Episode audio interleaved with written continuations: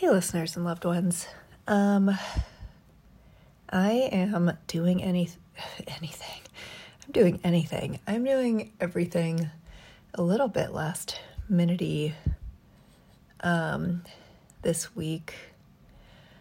I, so I recorded something earlier today to post, um, to the podcast, and I just... It's not really feeling it. You know, I talked a little bit about what I've been thinking this week, mostly about repair work and where I've been at with all of that, um, and where I'm at right now with it and what I've been healing from. And I just, I don't know. I think it's like a little too unprocessed and just don't really want to talk about it, honestly. Um, that may just be it. So, um, instead, um, I will talk about, uh, going to Norway, because I did that for a couple of days this week. I got back yesterday. Um, today is Sunday. Yesterday was Saturday. And um, it was just a really great experience. Like, even from the, the traveling part of it, getting there, coming back, being there, getting around, like it was just very easy and very chill. And Oslo is like a literally very cool place. Like it's very snowy still, um, and really gorgeous. And I just had a really great time. And it is awesome to be in a place where I can so easily and affordably just go other places like that. Like, it just feels pretty cool as fuck. Um, yeah, it's amazing to travel somewhere and not really feel the wear and tear of it, even if it takes like, you know, travel days take like a full day. Um, like, the flight is less than two hours, you know, you get to the airport early enough and get through passport control and everything. Like, there's just plenty of time to eat and to relax and, um, yeah, and then getting back to London, um, just take the train from the airport to, you know, the tube line that I need to get on, and then, you know, the bus back home. Like, it's just very easy. It's very easy. Like, I, I barely feel tired today, so yeah, it's pretty awesome. And, you know, I didn't really do anything out of the ordinary in Oslo. I mean, cities are very similar in a lot of ways. Um, you know, I went out to eat at some really nice places and went to some coffee shops, and Jane recommended a bunch of places to stop into, um, a lot of which I was able to do, and some of which are, you know, will be on the list for the next time I go. And yeah, I mean, I, one thing that was kind of, I don't know if it was fun, but I noticed that the moment I sat down in my seat on the airplane to Norway, I just remember noticing like this surge of energy. Like, I really love just going places, like the logistics and getting to the plane and, you know, like all of that kind of stuff basically everything up to getting on the plane in either direction I do not care for, but the actual act of like traveling and going places and um, heading to a destination and then being in the destination and exploring is um is really fun for me. Like, it feels really good. It feels very normal and safe and and exciting.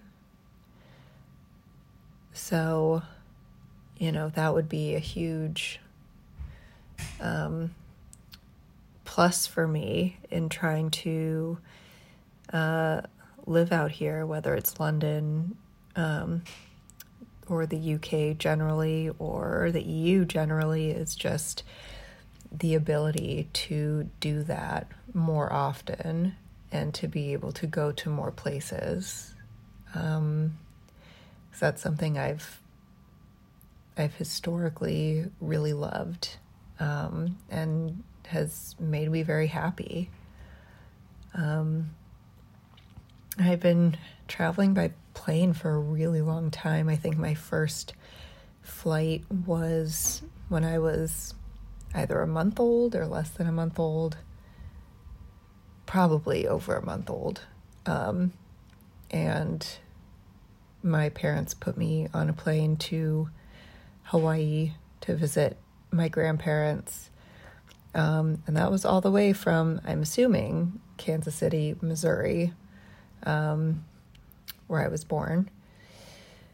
And so that that would have been a, a pretty big trip, because I think I highly doubt there's a direct flight from Missouri or Kansas to Hawaii. So it would have been to either L A X or San Francisco.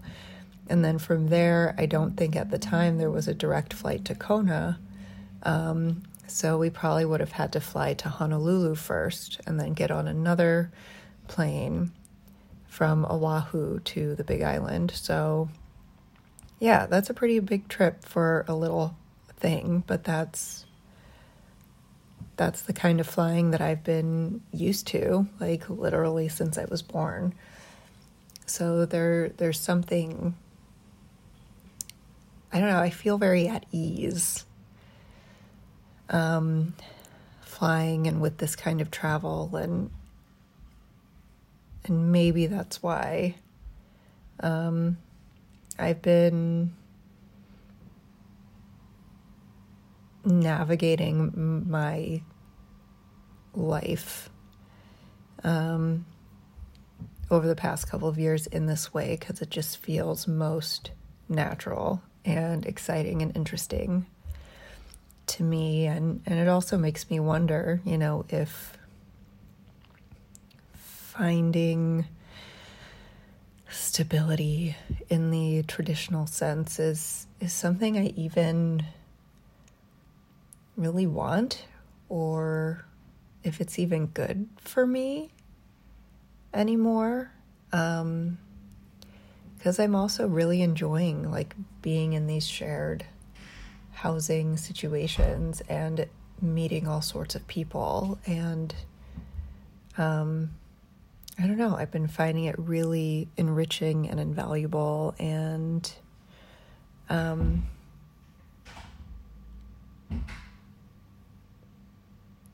and it's been just really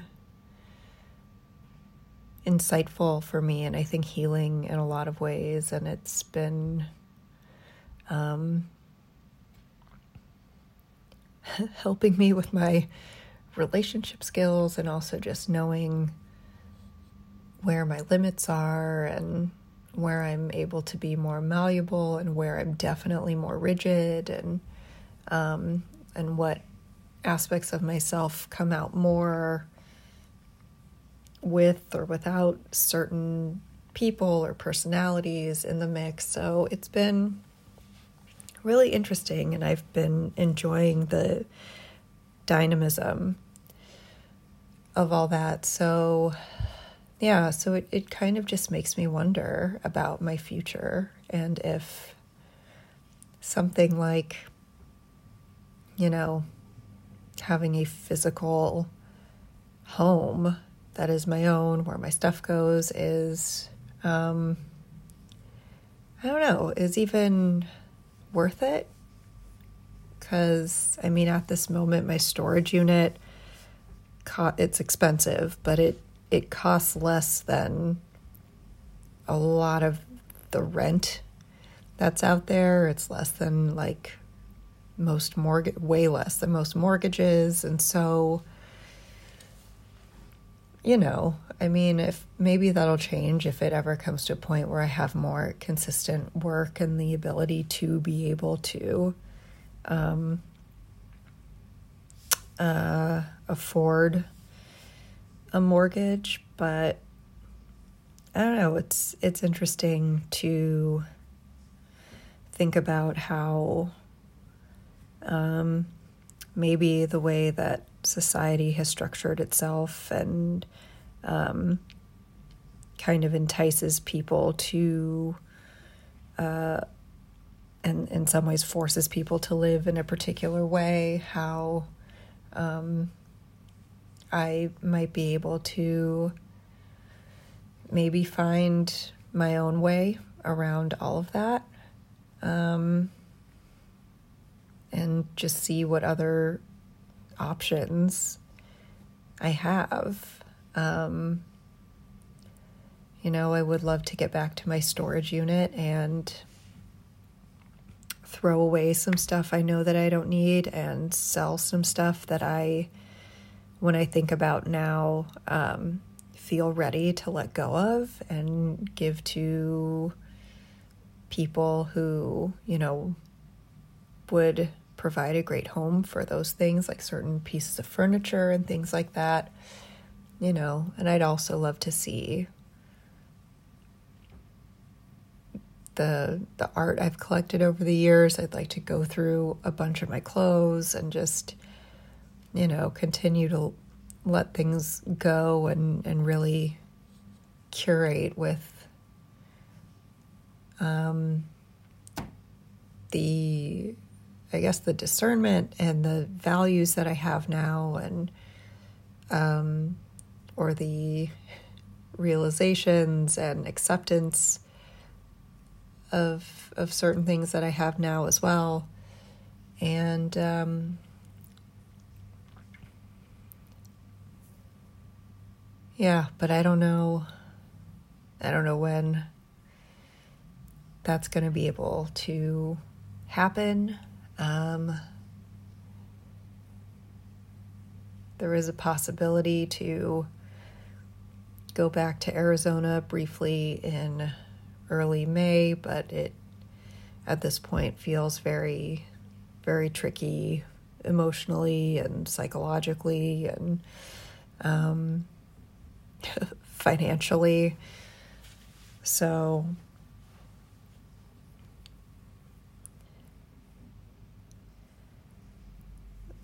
And and just along with that, I mean, just even in thinking about my resources, I've noticed that um, despite not having consistent work and consistent income from work, I do feel less scared and less of like a scarcity, I know it's a buzzword, but like scarcity mindset over the resources that I do have. I feel, um, I know because resources have been used manipulatively and um,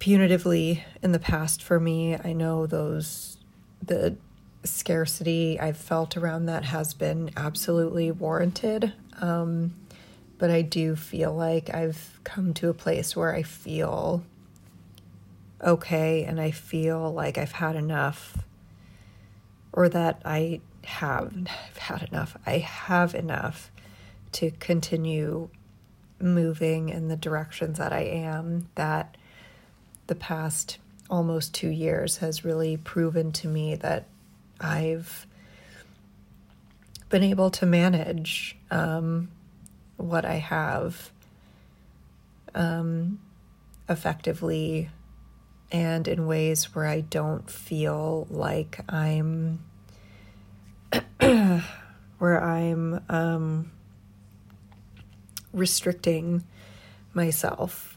Um, I feel like I've been able to really take care of myself with what I have. And that feels like a huge relief, getting to that point. Um, so I think, you know, regardless of how um, my upbringing impacted my relationship to money and resources, I think growing up in a society like this that's super capitalistic and exploitative and, um, you know, it does a lot of damage, and uh, it it makes currency um, really tricky, and it makes it um, makes it easy to feel like there will never be enough, and you have to hoard everything, and, you know, be afraid of losing any penny. So, um, I do feel grateful at the the relief that I'm able to to feel around all of that, and and hopefully I'll just keep learning more and um